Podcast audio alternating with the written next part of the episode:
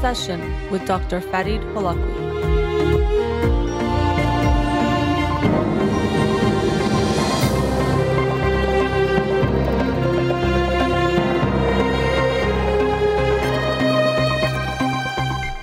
Good evening. Welcome to In Session. I'm your host, Dr. Fadi Holakwi, and I'll be with you for the next hour here on Radio Hamra. Not taking any calls because we have a special guest with us tonight who I'll introduce to you now. You probably know him already. He doesn't need an introduction, but I'll give it to you anyway. Payam Peter Banifaz is an actor, writer, and comedian residing in Los Angeles. You maybe have seen him on Instagram at pbani with his hilarious videos. He was born in Tehran and his family immigrated to the US when he was six, sorry, eight years old. He's a classically trained actor who studied with Howard Fine, Tom Todoroff, Doug, Doug War, Warhit, and Lewis Smith, among many others. He is a veteran alumni and performer at the Upright Citizens Brigade, and he's been on many, many shows, including three seasons as a recurring guest star on Shameless, Perry Mason, Lethal Weapon, Bosch, Silicon Valley, Veep, Brooklyn Nine-Nine, Mom, and many others, as well as several unaired network pilots. Some of his feature film work includes Don't Worry, He Won't Get Far on Foot, Hail Caesar, and also Everything Everywhere. Everywhere at All at Once, which just came out. And he, you got to hear his voice right there. Payamjan, thank you for joining me tonight. Thank you so much for having me. I appreciate that. And you know, um, when I posted today that I would have you on the show, so many people responded because they've been seeing your your videos on Instagram, and it actually reminds me. We were talking before we came on the air. For a lot of times, we see people like, "Oh, they just blew up out of nowhere." But as I was reading there, you've been doing the work for, for many years now as an actor and a comedian. Yeah, I'm, I started when uh, I started about like 15 years ago, just kind of getting into it and trying to work my way up. Um, but the uh, Instagram videos, I started doing that during the pandemic because um, I was just bored and anxious at home, and uh, I had no other real creative outlet. I do a lot of live shows, and then I, you know, I do a lot of filming and stuff like that. And uh, during the pandemic, I couldn't do any of that, Yeah. so I just kind of started doing these videos because I wanted to show a lot of my non-Iranian friends a little bit about my culture and have them laugh with me about it because I'm constantly complaining that there's really not enough uh, representation of Iranians in film and TV or Middle East and in general. Right. So I was like, you know, instead of complaining about it, maybe I could be part of that change. I, but I didn't really think anyone's gonna. I didn't think anyone's gonna watch them. To be honest, it just except my friends, and it kind of just sort of went from you know Yeah. people just started watching and sharing it, and yeah. Yeah, I remember, yeah, that's like I actually remember probably early in the pandemic seeing some of your videos, and then yeah, they were just getting and they got funnier. I feel like too. I'm sure you kind of maybe something we could talk about too. I feel like as artists finding your voice and then trusting that more and more becomes part of the process. But I remember seeing your videos, and and they do make light of Persian culture and the Persian experience, but also humanizes it in that way, like you're saying. So it's like not just obviously like the kind of stereotypes of being a terrorist or being something that we see in the Right, media. right. It's like yeah, we have families, we have moms and dads and uncles that uh, people probably can relate to too. I think there's often overlap between cultures and like the things that our, our family members do. Uh, but I think you do a great job of you know bringing light to some pretty important topics. Even Thank you have uh, you know one where it's like if my dad Persian dad was Mm-hmm. a therapist, you know. So as a therapist, I kind of laughed at, at that one uh, probably a little bit too hard, and I was like, this guy might take my job. But but it's like you know it does point like how we look at things like feelings and emotions and and often or don't look at feelings and emotions because it's not okay to do that. So I thought that that's pretty cool that you do seem to shine a light on certain things that all sort of things that it's not just to it's like laugh, but then also maybe we realize we can change some things in our culture as well. Absolutely. I mean, I you know, I think for me, I started seeing most of these sort of these little issues we have in our culture as I got older. I, I Yeah. wasn't conscious of it, but as I got older and just started seeing how mental health is being treated, let's say in American culture, Western culture, and just comparing it to how we look at it, um, I feel like a lot of our people in our culture suffer very needlessly. You know, uh, I think there's, and I see this in a lot of older cultures, not just us, Asian cultures and African cultures, where it's like everything is about sort of holding yourself together. Everything is about sort of just kind of always showing the world that you're okay. And uh, sometimes we're not okay. Yeah. and and we have every right to feel our feelings and you know and uh, sort of not have to feel ashamed from him. You know, I love my dad, but growing up, if I was crying, my dad would always says like, son, men don't cry." Mm-hmm. And uh, it really wasn't until later on that I was just like, "Wait a minute, that doesn't make any sense." You know, like so. Um, I was able to let that go, but that's like a big theme that I that I grew up with. Not just me, a lot of my sure. friends too, and a lot of them weren't even Iranian, but the same thing, and it was always from their dads, pretty much. Yeah, yeah. yeah I mean, that's well, that's interesting one. Like the male emotional experience, especially in most cultures, even American culture, but Absolutely, you see it in yeah. the Middle Eastern culture. Um, and something you said that's interesting is like when we grow up, we kind of just assume that's life. Like whatever, mm-hmm. however your parents are. You know, I've worked with families, no matter how abusive or toxic it was, they assume this is life. And then you get older and you kind of now can have some perspective of like, wait, it didn't have to be that way, or maybe some of those things I was taught weren't the way or the right way. And so I think it's not until you get a little bit older that you can even recognize the nuance or recognize some of those things that you were seeing. And you also, being an immigrant, had to kind of bridge two cultures. I'm sure you had to see it from multiple perspectives as well. Uh, definitely. I mean, when I first came here, um, I mean, I was young and I was kind of ignorant. I didn't really know what to expect in the U.S. Sure. And I just, I actually thought everybody, I, I assumed everybody in America is like white mm-hmm. and like blue eyed and blonde. And where we moved to, we moved to Canoga Park, north side of Canoga Park. And this was back in 89. And all, most of my neighbors were Mexican, uh, El Salvadorian, Filipino, uh, Vietnamese, and I had never met people like that before. Mm-hmm. So, um, luckily, they, you know, I learned a lot from them about actually how to be an American, and I was able to sort of transition. It, it, it wasn't as much as a culture shock because I noticed how much culture we share with. I, I shared with them. The, all mm-hmm. these people that I name, all these uh, cultures that I name, all very family oriented, and there was just a lot of things we had in common, so I was yeah. able to bond with them quickly. So I got lucky being in that environment. Yeah, you know, it's actually funny. We, my family, we moved to Oak Park in nineteen like yeah. ninety, like around right. So nineteen eighty nine, we moved from a different part of LA. I guess you moved from Iran at that point. You moved, mm-hmm. and anyway, so that's interesting. And I, yeah, the cultural experience that you share, I think, is really important because, yeah, we talk about Iranian culture. We want to represent that, but then we start to see the overlaps. I think when we stay in our cocoons, we think our culture is so unique, and it always does have its unique aspects. But once we start talking about these things like mental health and men being told not to cry, you see that in so many cultures, and we're thankfully overcoming that. But I think the first step is that we can share that together of like, oh, yeah, you went through that too, I went through that. And that itself can be a bonding moment. And what you're doing with your videos, it puts it out there. The Persians are laughing because they can relate exactly to it. But I think a lot of people from different cultures are like, oh, yeah, we have something like that you know, where I'm from too. You know? Yeah, I, get so happy when I have other people like from different cultures, like, yeah, us too. Like, oh, Iraqis were like this too, mm-hmm. or like, uh, you know, us Chinese are like this too. Like, and I see that a lot, especially on TikTok too. TikTok is sort of like, it has a more diverse algorithm, so it gets to different uh-huh. types of people. So different types of people see uh, the work easier, I guess. Um, and um, I'm always surprised by sort of that shared experience with with cultures that like I you know I guess I, I realize now you really can't assume anything it's like uh, we are all so much more similar than we are different mm-hmm. all yeah. over the world yeah, I totally agree with that. And as you know, like mental health, like you brought up before too, that's something that, yeah, I would say in America it's a little more accepted, let's say, than Iranian culture, especially more traditional Iranian culture. But we still have a stigma of mental health here in the United States that we're thankfully moving towards reducing, but we have it there. And so, like those things you're saying that we're okay all the time, I think so many cultures can relate to that, that you don't share with people that you have problems. You always say you're okay. You always have to, you know, especially as a man, never cry or never be weak so to speak, by showing emotions.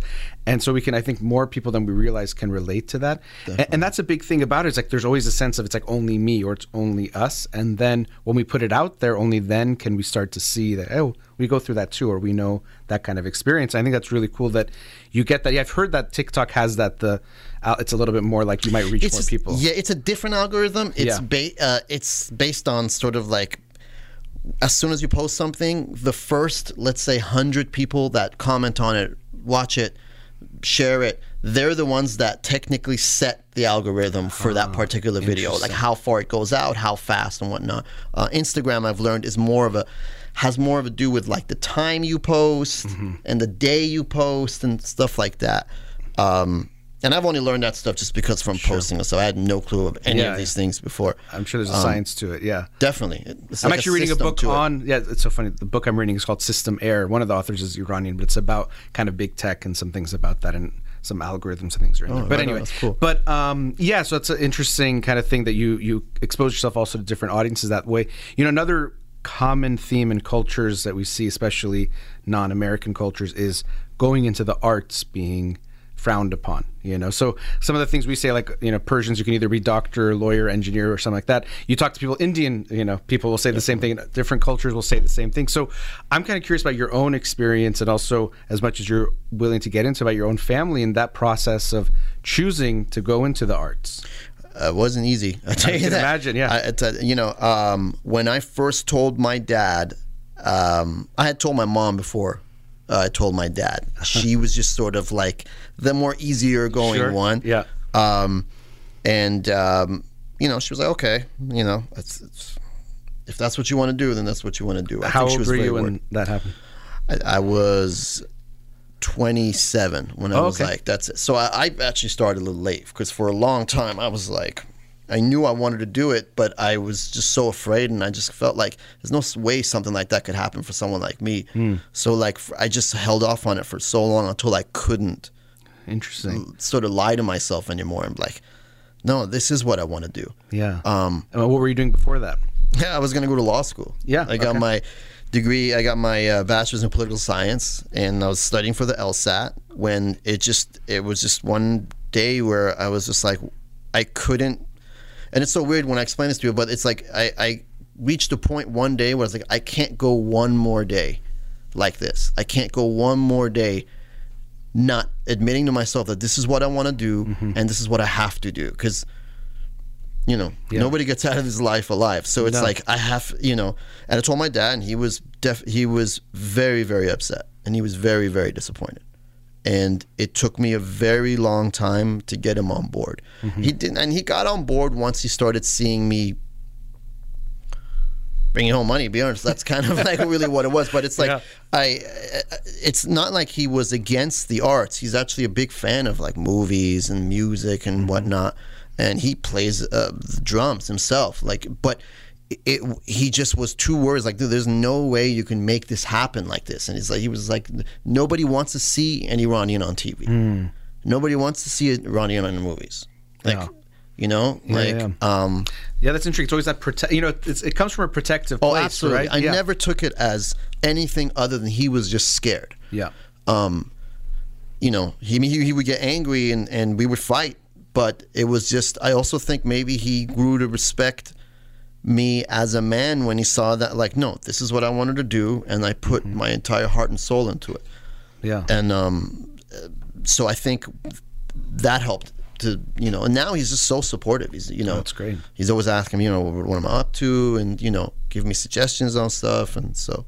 yeah Um, but yeah, it was very hard in the beginning. I That can imagine. Yeah, it often is, and I think it's. um yeah, that's like interesting hearing your process with him. That you had to first, to even like convince yourself. It seems like a really like, or get out of your own way in the sense Yeah. like you knew that's what you wanted to do, which I think is so fascinating. I, I work with people in therapy, and sometimes I can recognize there's almost an anxiety about figuring out what their dream is in life because then they know once they know they either have to ignore it, which is going to hurt them, or they know they have to like make a lot of changes to make it happen, and that could be scary too. So I think people often don't want to even know what their passion is. As much as on one hand they want it, but there's an anxiety that comes with if you know now you got to go do it, or you're going to live the rest of your life knowing you didn't do it and it was there, and that's going to eat away at you too. You know? Uh, I mean, I tell you, when I that night when I made my decision, I was like sitting on my bed and like I was just like, I was so incredibly anxious. Um, but I, I think what happened is the fear of what would happen if I didn't do mm. this mm-hmm.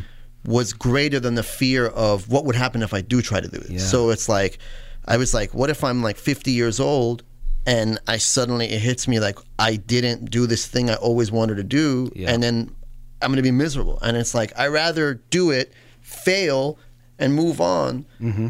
than not do it and fail. Um, yeah. and and again, it it's like when you're doing it, you're not thinking of like, oh, I'm being so brave, or I'm, I'm you're, you're scared. I was very, very scared and Yeah. very worried and very scared of failure, and I had no idea what was going to happen. But I just, like I said, I just couldn't go one more day without, hmm. without not at least trying this thing. Yeah. And I was like, let me at least try. Like, I'm not saying I can do it. Let me at least try.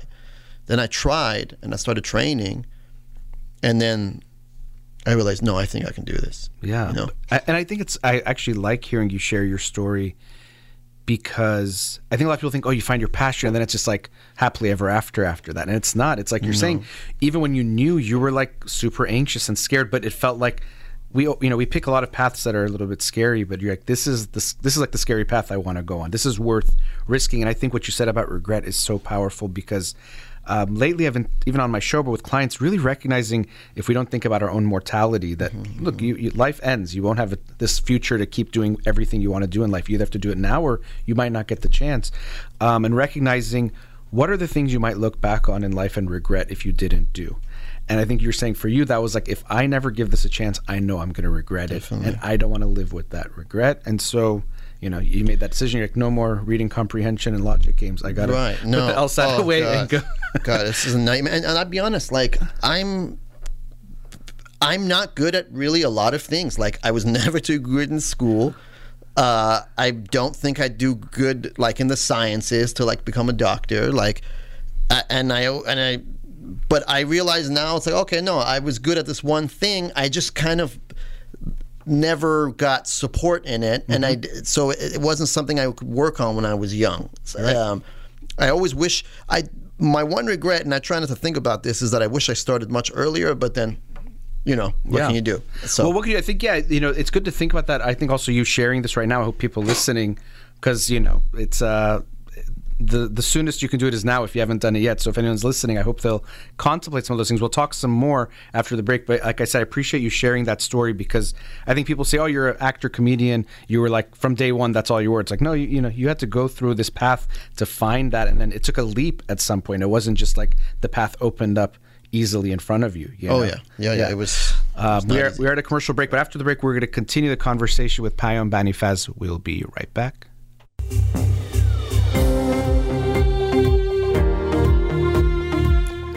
Welcome back. Again, my guest tonight, actor comedian Payam Banifaz. And uh, Payam, before the break, we were talking about uh, going into the arts. And as we were saying, many cultures have this, you know, and it, it could come from a protective place, it comes from image of going into some selected fields like, you know, medicine, engineering, you were pre-law yourself, um, and going to the arts can be frowned upon, or you know, you went through your own challenges. And I know you you wanted to talk more on that because I think it is really important to encourage people that there aren't just these few career paths. And it, for me, it's always about people tapping into their gifts, their talents, their abilities, and everyone I think has unique ones, and expressing that in some way. And it's not going to be just in these these few boxes. So yeah, I wanted to hear your thoughts more on that, or what you know, even advice you have to either parents or individuals who are kind of going through that or thinking about that. you know my my advice you know obviously i understand parents would be apprehensive. You know i think a little bit of that is just the immigrant mentality. We go, went through so much to come here. That's right. so then now it's all about making it in this country. But you know the, the, the way i think about it is like our families went through so I, I think about my own family. They went through so much to come here. Went through hell. So now that i'm here in this free country where there are s- so many opportunities available for those who want to grasp them and take them. Mm-hmm. Isn't it a shame for me not to d- take advantage of that? Yeah. Instead of just going into something out of fear or out of shame or out of uh, the anxiety of it not ha- of whatever career not happening or not having money and so so it's like it's like our families went through so much to come here. Mm-hmm. We can take advantage of that and do something bigger than we've done. The thing is, us Iranians, specifically, let's say us Iranians, we're right now, let's say, in at the very least, in a in every major city in this country, we are people's doctors, they're lawyers, they're engineers, uh, surgeons, and dentists, and but you know, so we're part of the the social zeitgeist in this country. Why can't we be on film and television too, just like everyone else? And until we do that, we're never going to be fully embedded. And because the sad part is that's media has such a grip on peop- the way people look at the world and look at each other mm-hmm. that if we were able to be more on film, television, radio, podcasts, internet, social media, like more people are familiar with the culture. More people are familiar. You, are going to hear less. Oh, you're you're Iranian. Oh, does that mean you speak Arabic? You're going to hear less and less of stuff like that because people naturally going to become educated. Well, the only way that's going to happen is if we sort of take that step. Our generation and the new newer generation of Iranians who mm-hmm. either came here at a young age like me or were raised here and born here, raised here. Um, we need to take advantage of that. And it's like my biggest thing I would say to parents, and again, I'm not a parent, so I could easily hear, feel, understand if a parent's like, "Hey, well, you can't tell me how to raise children because you don't have any." But I would say it's like, if your child has a has a passion, a dream, a talent in that, mm-hmm. or even a mild talent in it, and has a drive, please, please don't stop them. Please yeah. let them at least go and fail and at least get that out of their system. At least whether they know that I can't do it, but I tried, or I can do it. I'm going to keep on trying. Mm-hmm. Um, we are a talented culture, and and we also a culture that really loves talent. Mm-hmm. Like in, you know, like in, I remember like my dad used to say that in Iran, whenever like the painters and poets and artists, like everyone would say, uh, like would refer to him as Honarmand, you know, or like like um Ostad or like you know like people had yeah. so much respect so it's like we're a, a, culture that truly admires the arts mm-hmm. why can't we get more involved in it here now yeah. that we have these opportunities here absolutely um, little by little things are changing in the industry and people even outside of iranians they want to see diverse stories told by diverse people so I think this little by little, our time is coming, and the people out there who want to be a singer, if you want to be an actor, you want to be a writer. I mean, it's a really hard business. It's sure. very, very hard. But so is not fulfilling your potential. Absolutely. I feel like that would even be harder. You know, so I just hope that all my Iranians out there, especially the young folks growing up out here, just like you have the opportunities here, you have the resources here, mm-hmm. and I hope you go for it if you have a passion. I really yeah, do. I, I think that's uh, you know well said, and um, you know something was interesting. I'm going to go back and I'm going to maybe come to the things you said at the end there. Sure. It was interesting because you know a lot of people say, well, you know, your parents came here and they sacrificed so much, suffered so much to get here. To any kind of immigrant, uh, children of immigrants or people who immigrated at a young age, and there's a sense that well, because of that, you should play it safe to make sure they feel okay. But I think what you add is that perspective of well, actually, we're here in this land where there's more opportunity. Why not take advantage, or it would be you know shame to not take advantage of the diverse opportunities that you possibly could have, which I, th- I, think is really interesting. And it is tough for immigrants to not have that type of a scarcity mindset. They went through so much, and they they just want everything to be okay. So, you know, it's to to have some sympathy for those parents too. We can understand where they're coming from.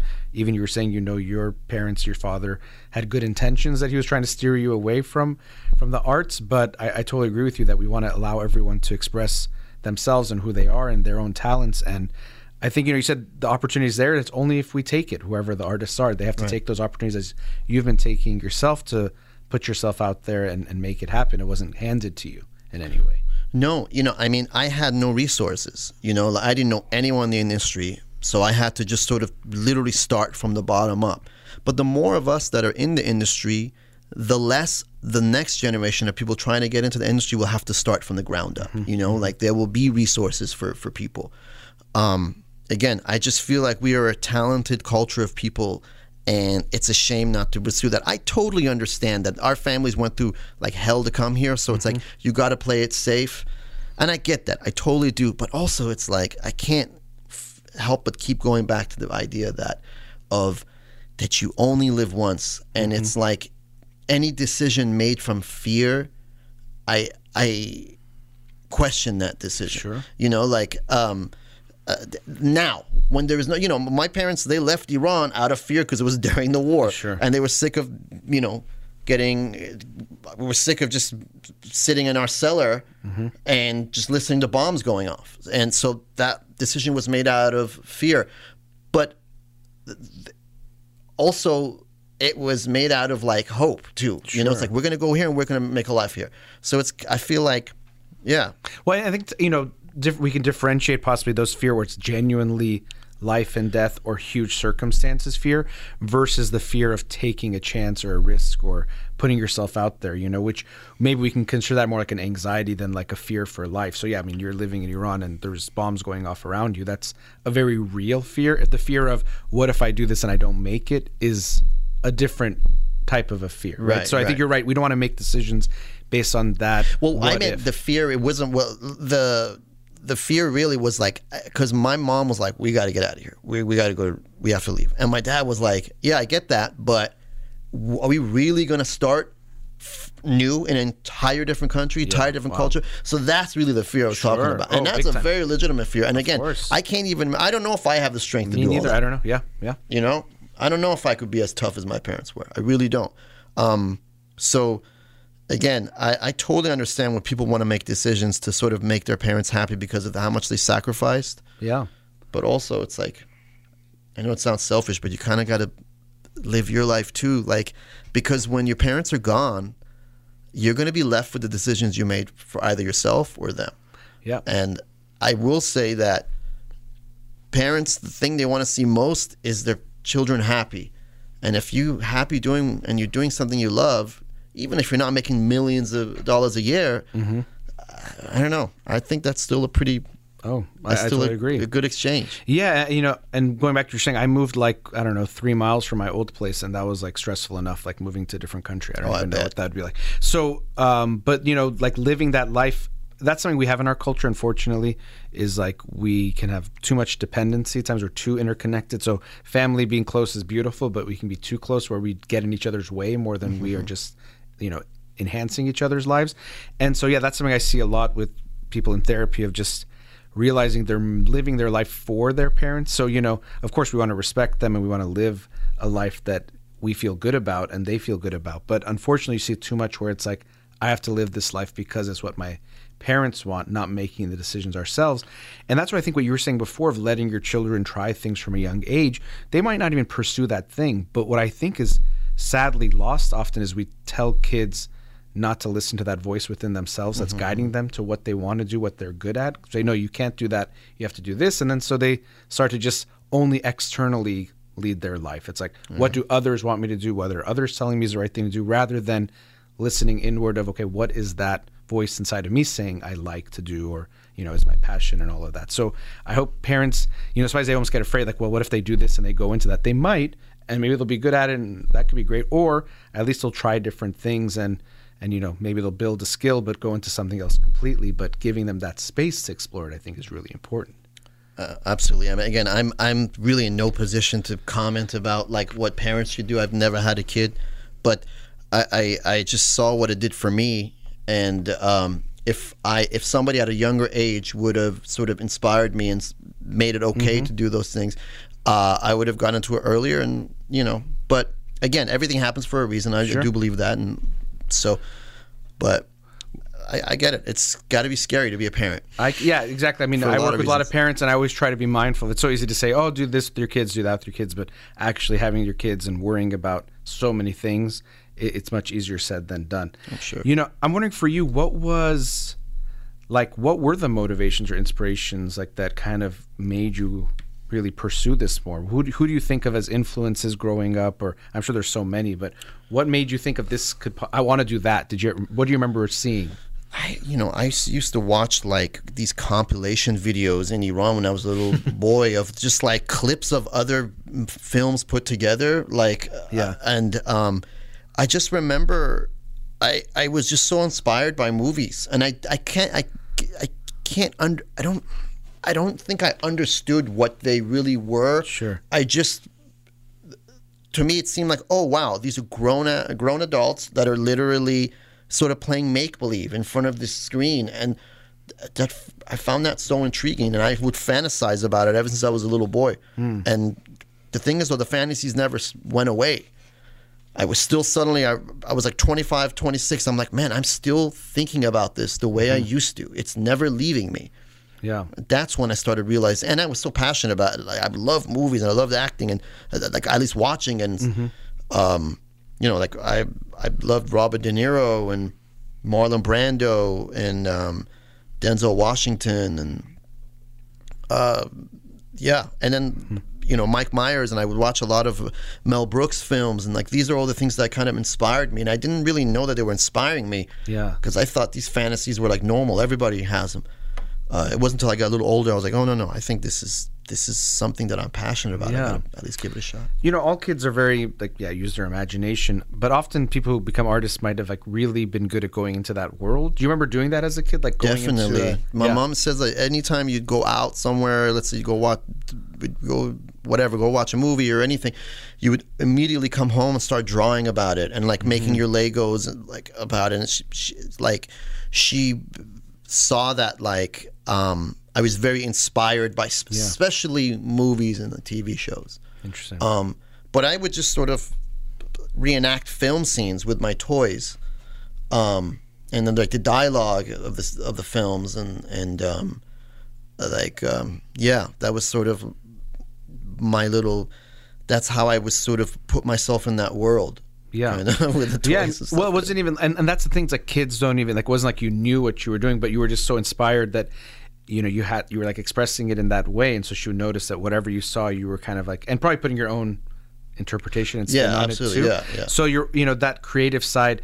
Um, you know, I'm doing this book with some friends called The Artist's Way, and it's like a lot about connecting to the the inner child and the creativity. And so, kids, we see it, and it's you know, it's very cliche to be like be like a kid, like all that stuff. But there's a lot of truth that they kind of, like I was saying before, when they follow that intuition, it guides them to the places they need to go. So you would come home, and something in you just like you weren't thinking about it consciously. You were just drawn to acting things these things out, which shows of something within you that kind of had that interest or that passion for. it. Absolutely. I had no idea what I was doing. Yeah. I had no idea what any of it meant. I had no idea that it was a. I, I didn't look at it as a calling or anything like that. I was like, this is just fun. But Yeah. that feeling never left me, even when I was a young adult. And that's when I started realizing, okay, Yeah. I think something inside is me telling me to do this. Yeah, what I think is really, like I said, really cool because I think people seeing you, you know, I always think when people say, "Oh, so and so is like a natural," or they were born to do that, which is some truth. But if you don't work at it and like work on the craft, you're not just like where you are today is not just because you were born with it. It's what you've done in this 10, 15 years of working on the craft, right, to get there. Which maybe we can touch on too as uh, we're going to the commercial break and into our last segment. Again, my guest tonight, actor comedian Payam Banifaz. We'll be right back. Welcome back again, my guest tonight, actor and comedian Payam Banifaz. And, uh, you know, many people, although they're hearing your voice, they might recognize the voice, but especially if they see your face, I think a lot of people will be recognizing, especially from many of the TV credits you have, but also um, the Instagram videos that we were talking about earlier that are just hilarious. Please check it out if you haven't already. P Banny on Instagram. Um, you know, just curious, like how you mentioned it kind of just came about during the pandemic, yourself feeling anxious, couldn't perform in public and things like that, and started making these videos. But yeah, like what what kind of you know led to that inspiration? Was it just something for fun? Um, what did you have in mind? I'm sure you couldn't imagine it was going to blow up the way that it did, or maybe you did. But but what was that process oh no, like I didn't think anybody would watch them. I mean, I, I, I the thing is, originally, I, you know, I was telling you before we started, were that I was complaining that there's really no representation of Iranians or even Middle Easterners in general, Mm-hmm. film, TV, even social media, and I was complaining about it. And a friend of mine basically said, "Hey, you know, why don't you?" do you know make some videos Yeah. and whatnot and and it really if it wasn't for the the pandemic i wouldn't have even started but it was during the pandemic as you said i was sort of bored had nothing to do um, there was no auditions and then there was no live shows and then there's no production. And so i just started doing them and I, and I and i wanted to just sort of show my friends who a lot of them are, are non-iranian just sort of kind of like a little bit about the culture and sort of laugh with me with it and just sort of put it out there. And then little by little people started sharing and it sort of kind of started picking up. And um, yeah the, the iranian community just showing me an, an incredible amount of support and kindness. And I, I again i didn't expect people to really like look at them or anything. But um b- what I, I what most of my inspiration is that like the real the little funny things i would see my dad and like some of my like family friends dads and it would would do. And then sort of comparing that sort of putting it in perspective in terms of or the context of what that means or looks like in comparison to American culture and like just kind of those are the things um I just felt like there was a lot of things that we do in our culture that are funny that we forget how funny they are, but Yeah. non-Iranians would be like either, "Hey, that's funny because we do that too," or "That's just funny because it's funny." Um, and uh, you know, a lot of people reach, would reach out to me, and they were very kind. They're like, "Oh man, how do you know that this is all how all our dads?" I was like, "I don't know anything. All I know is this is how the people that I'm around behave. So it's like uh, I have no higher understanding of like the behavior of uh, of uh, Iranian parents more than anybody else. It was just literally just sort of mimicking certain aspects of my dad, and it's certain aspects of my dad, and I really exaggerate it because my poor dad, the guy's like.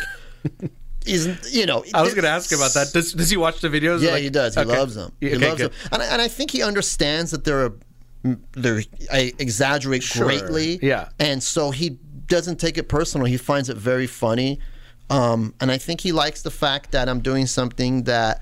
Um, is fun for me, and it kind of uh, and, and people seem to enjoy it, and then fellow Iranians enjoy it, and and it's like any type of positive thing we can get out there is Yeah. nice because the media has been sort of just demonized Iranians for what over 40 50 years.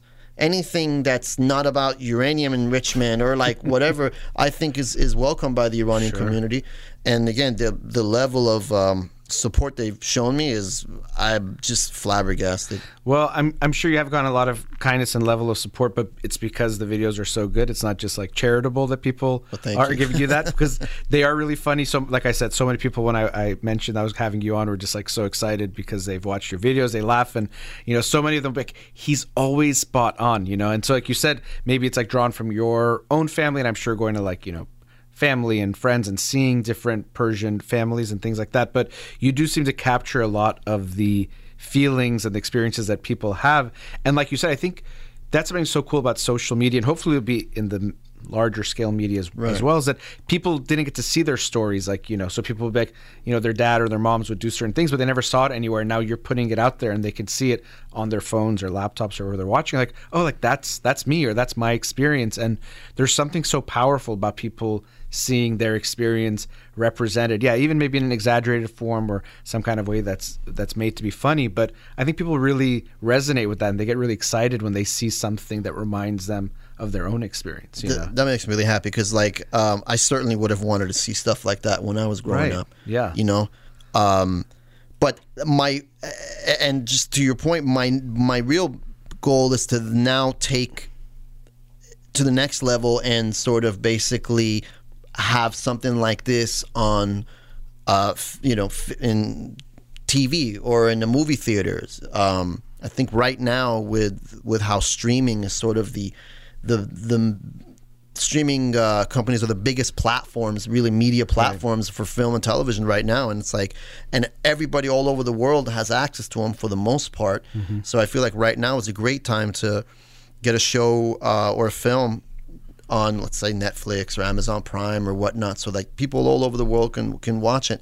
And I think there is a huge untapped market um, that the studios haven't really been able just haven't either willing or just haven't got what they're looking for to sort of put it out there but that's my ultimate goal to, is to uh, have my own show and um, create and uh, create content that's uh, like that is about our culture or includes our culture but that everyone will watch it everyone will enjoy Yeah. it you know um, That's awesome. Well, Yeah. look, you know, you're saying before about like your friends are telling you it's not out there, so make it. I, I'm glad you're you're going to be making it or you're going to be putting that work in because I think it's great.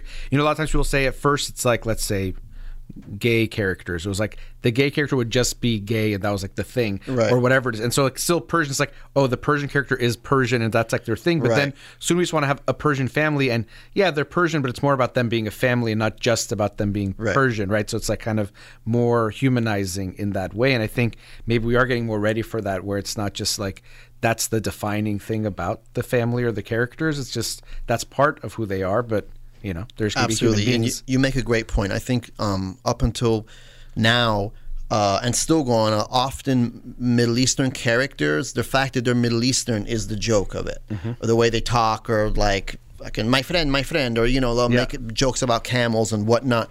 But my goal is so that the, the the funny thing is not that they're Middle Eastern. The funny thing is that they're funny characters, but it's they're still Americans. This is about an American family who just happen to be Iranian, or about an American doctor who happens to be an Iranian. And, and these are the stories that I, I, I would love to tell. And um, already we see that the we see that the the market is starting to open up for it.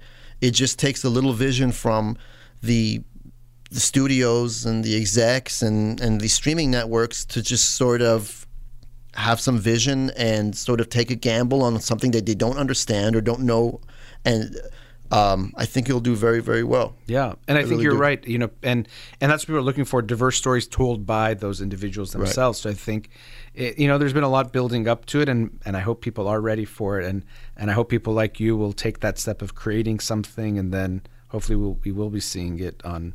We can binge some, you know. Thank you. That would, yeah, that's my ultimate goal. That's my dream, just uh, to be able to do that. Uh, luckily, I'm finally in the position to sort of be able to, you know, work on that. And um, it's obviously not easy. Sure. Development world is a, is a, is a, is very difficult.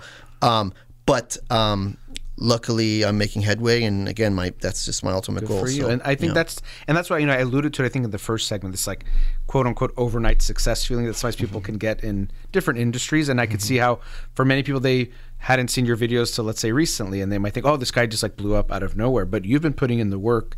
You know, you were in the uh, you know Upright Citizens Brigade for how long? Like I was years? yeah. Uh, so I was at uh, the Upright Citizens Brigade. If, if for any of your listeners who don't know it, it's uh, improv and comedy theater um, that was around for a long time. It was um, Amy Poehler from Saturday Night Live was one of the founders, and um, I studied there for a long time, and then I joined the main uh, main stage team and performed there for almost 12 years, and it shut down. Um, it's been shut down since the pandemic. Um, but uh, and then before that, I, I was lucky enough to study with with some great uh, acting teachers in LA, and um, so yeah, I've uh, you, you know the, the, I I never really liked the I, the sort of the this concept of overnight success. I, I think it's a myth, at Yeah, least in our I- I business. totally like agree with you, yeah. it takes decades to become an overnight success. yeah. Um, because by the time you ready. To, for you to have that kind of success, you need to have that work put in, Mm-hmm. and um, you can't fake it.